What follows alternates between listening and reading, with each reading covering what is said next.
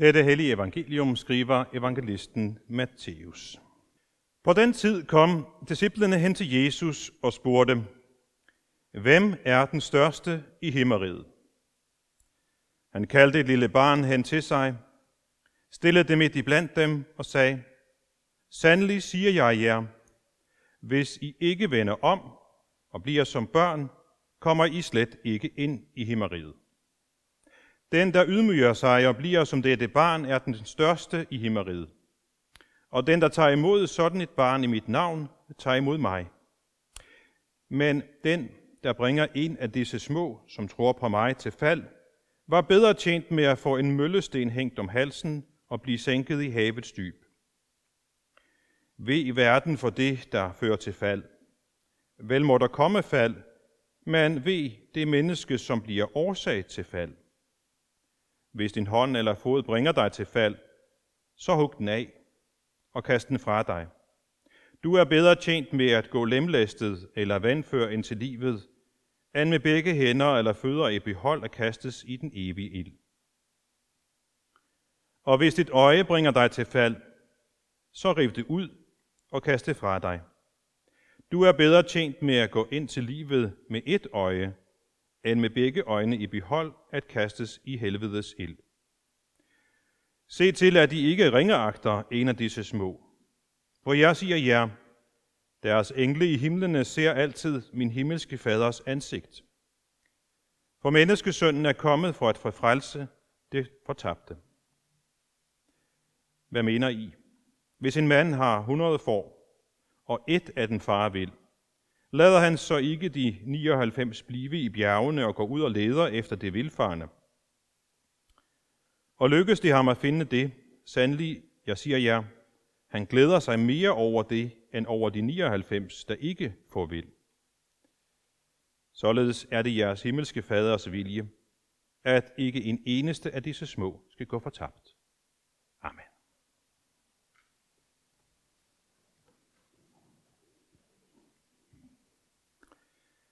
Hvem er den største i himmeriget? Sådan spørger disciplene Jesus, og det afspejler en vis magtkamp imellem dem. Og nu vi taler magtkamp, så har medierne været fyldt af en meget markant magtkamp. Ikke en magtkamp om den største plads i himmeriget, men den største plads i et rige på den anden side af Atlanten. Og jeg synes, vi har været vidne til en ikke særlig køn magtkamp.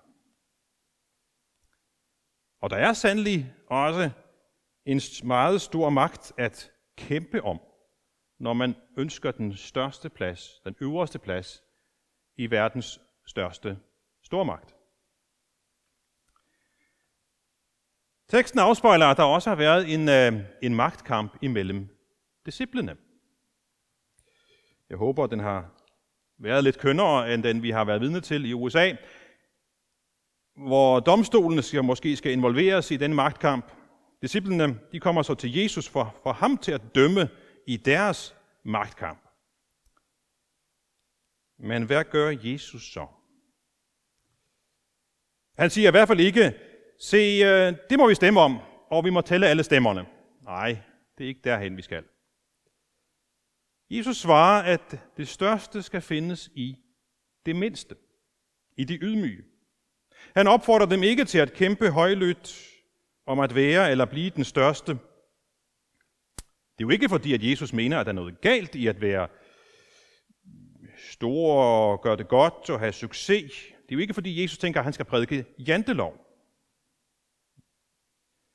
Men jeg tror, at hvis vi nu tænker efter, så tror jeg, vi er enige om, at hvis man bliver for stor i sig selv, jamen så bliver alt andet og alle andre små.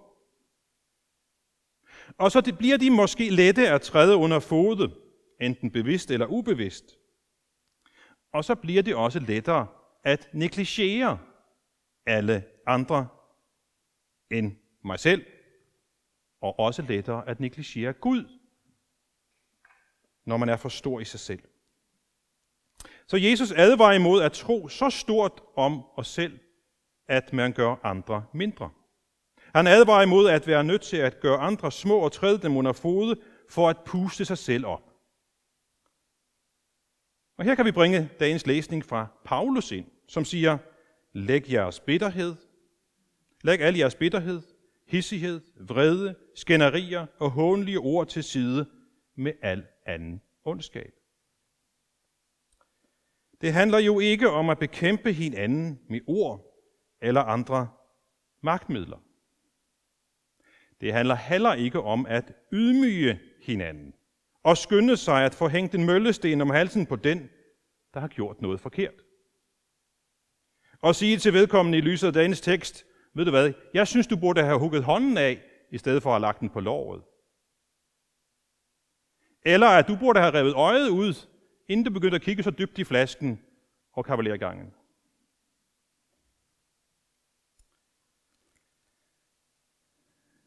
Vi skal ikke træde nogen ned. Vi skal heller ikke pille nogen ned. Jesus siger, at det handler ikke om at være stor. Det handler derimod om at være lille. Som et barn. Hvordan skal vi forstå det? Jo, det er positivt at øh, bevare en, en vis barnlig og, og legesyg side livet igennem. Og som voksen, men øh, vi må også selv lige huske på, hvor travlt vi havde med at gerne ville være voksne, dengang vi ikke var det. Det er jo heller ikke et plusord, når voksne opfører sig barnagtigt. Når voksne ikke er deres voksne ansvar voksent, og de tror, at de kan pjatte sig igennem tilværelsen. Det er ikke det, det handler om. At være barn, det er jo noget, som vi biologisk set gerne skal vokse fra. Men Jesus siger ikke, at vi skal vokse fra at være et barn i den forstand, som han vil bruge det.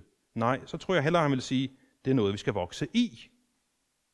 Vi skal vokse i det at være et barn, nemlig i forhold til Gud. Et Guds barn.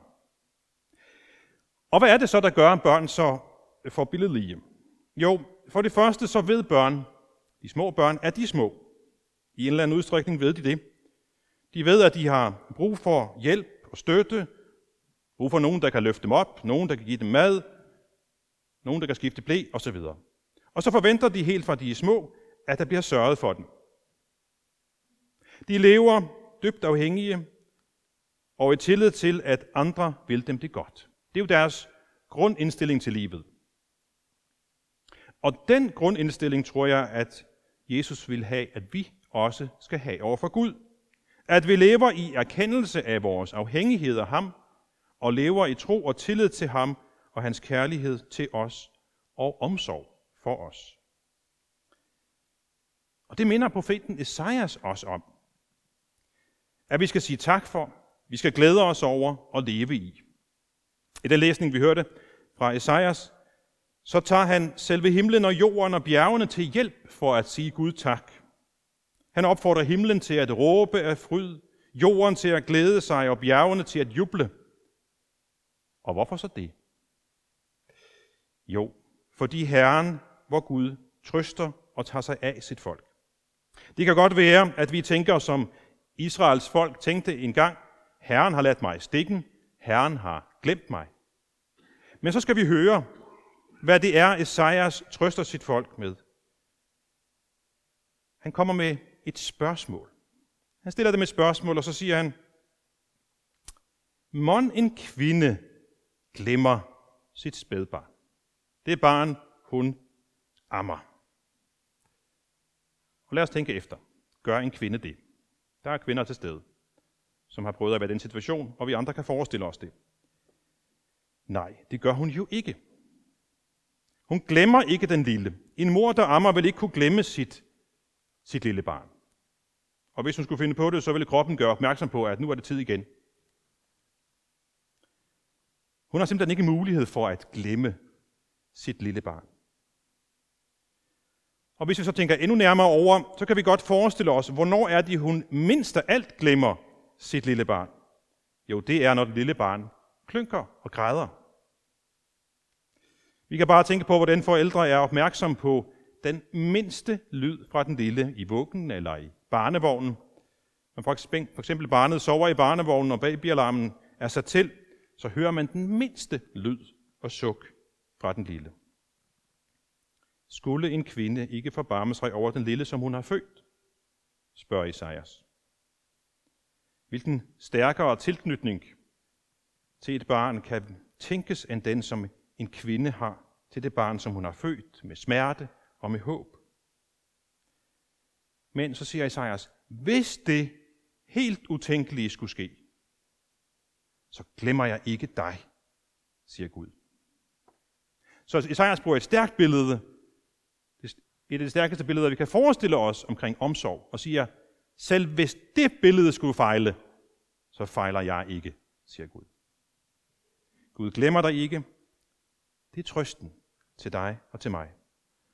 Og det har vi brug for at høre igen og igen, så vi aldrig glemmer det. Vi kan indprinte det i vores tanker. Vi kan lægge os det på hjerte. Gud glemmer ikke dig. Og heller ikke mig. Og hvad betyder det så? Jo, det betyder, at han tager sig af os, har omsorg for os, ligesom en mor har for sit barn. Han lytter til det mindste suk fra os, og han har ikke brug for en babyalarm. Så bruger Esajas et andet billede om Guds omsorg. Det er et billede fra byggeri. Jeg har tegnet dig i mine hænder. Dine mure har jeg altid for øje, siger Herren. Det er ligesom en bygmester, som tegner et omrids af det, som han skal bygge. Og her er det byen Jerusalem og Sion, eller Sion, som det handler om, Gud tegner i sine hænder. Der er selvfølgelig ikke mange, der kan tegne en hel by i sin hånd, så man virkelig kan genkende den. Men øh, denne unge mand her, han hedder Steven Wilshire. Og nu siger jeg unge mand, han er to år yngre end jeg. Øhm, han er autist. Fra han var en lille dreng, så kom han i gang med at tegne bygninger. Efterhånden blev han meget, meget god til det. Så god, at han nu drager rundt i hele verden og tegner kendte bygninger og byer og sælger billederne. Han har en øh, fantastisk evne til at se alle detaljer. Nærmest affotografere alle detaljer og så sætte den på papir. Den ene gang så blev han taget op i en øh, helikopter. De fløj over London. Han havde ikke noget papir eller blyant med. Og så i et stykke tid, kvarters tid eller noget af den stil, så cirklede de over London og meningen var, at han så bagefter skulle tegne et panorama-view over byen. Og det gik han så i gang med. På et meget, meget stort ark, sådan cirka en meter i højden, som I kan se på billedet, og flere meter i, i, øh, i bredden, tegnede han det her billede af byen. Han brugte cirka fem dage på at tegne det, ud fra hukommelsen. Det blev et øh, fantastisk billede, nu er det zoomet ud, så vi kan se hele billedet. Og han kom forbi, og en mand kom forbi og så billedet og sagde, selv en bestemt bygning, som er ved at blive revet ned, har han fået med. Og en anden undersøgte, om Steven nu havde fået det rigtige antal vinduer med i en bestemt bygning. Og det havde han også. Vi kan forundres over Stevens evner og hans fotografiske hukommelse. Men for mig er det et, et billede på, når et menneske kan det her, hvor meget kan Gud så ikke?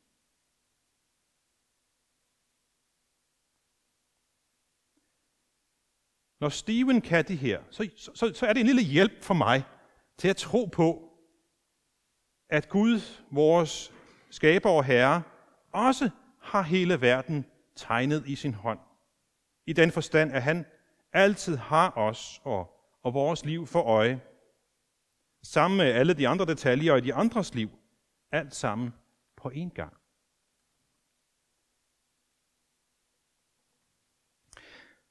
Og så er der også en lille detalje med det billede, som Esajas bruger om Guds tegning. Sagen er, at Jerusalems mure på det tidspunkt, de var delvis revet ned. Og det, som Gud vil sige, det er, at han har tegnet i sine hænder, det er det Jerusalem, som skal bygges op igen, som skal skinne som en vidunderlig levende by under Guds beskyttelse, hvor alle tårne igen skal være som før ødelæggelsen. Og det er endnu en grund til glæde. Gud Herren vil genopbygge Jerusalem. Gud Herren vil genopbygge dig og mig. Gud Herren vil genopbygge sin kirke, sin menighed. Dødsrigs porte skal ikke få bugt med os. Så Gud har den store fremtid for sit folk for øje, altid. Både vores nød, men også den store lykke, at han griber ind, han genskaber vores glæde og fred. Og derfor er der ingen større lykke for os, end at blive som et barn i Guds øjne. Hvem er den største i himmeriget? Sådan spurgte disciplene Jesus. Og Jesus svarede, det handler om at være som et barn. Og deri ligger der også vores udfordring. At blive og forblive det vi er, nemlig Guds børn. Vi skal ikke vokse fra at være børn i relation til Gud, men vi skal vokse i at være Guds barn. Og ind i det kommer Jesus med nogle ret alvorlige advarsler. Han advarer os imod at ringeagte andre mennesker. Han advarer imod at ophøje sig over andre, og holde dom over andre mennesker, eller at lægge hindringer i vejen for, at de kan følge Jesus. Han advarer også imod at prøve at få andre væk fra hans lære. Og her truer han endda med helvede for at få os på bedre tanker. En møllesten om halsen og at blive sænket i havets dyb vil være bedre, end at vi leder et menneske vild og bort fra Herren Jesus. Og dem, der er små i menneskers øjne, siger Jesus, deres engle ser Gud faders ansigt. Det vil sige, de har Guds fuldstændige omsorg. Og til os lyder ordene i dag, at det er ved at være som børn, at vi tager imod Guds omsorg og nærvær. Og så samtidig den her advarsel om, at hvis vi vil være på lige fod med Gud, så kan han ikke give os sit rige og sit nærvær. Men netop den, den, der er fortabt, kæmper Gud for at finde. Han tager ud og leder efter det forsvundne for, til han finder det. Og Guds vilje, forsikrer Jesus om i dag, er, at ikke en eneste af de små skal gå fortabt. Derfor er det godt for os, alle, at vi går i os selv, bliver små, så vi lader Guds kærlighed gennemtrænge os, og ser et medmenneske med samme værdighed som os selv, et hvert menneske, og så holder os til den Herre og hans tro, som vi blev døbt til at tilhøre. Amen. Lad os nu rejse os og med apostlene til ønske hver andre. Hvor Herres Jesu Kristi nåde, Guds kærlighed og Helligåndens fællesskab være med os alle. Amen.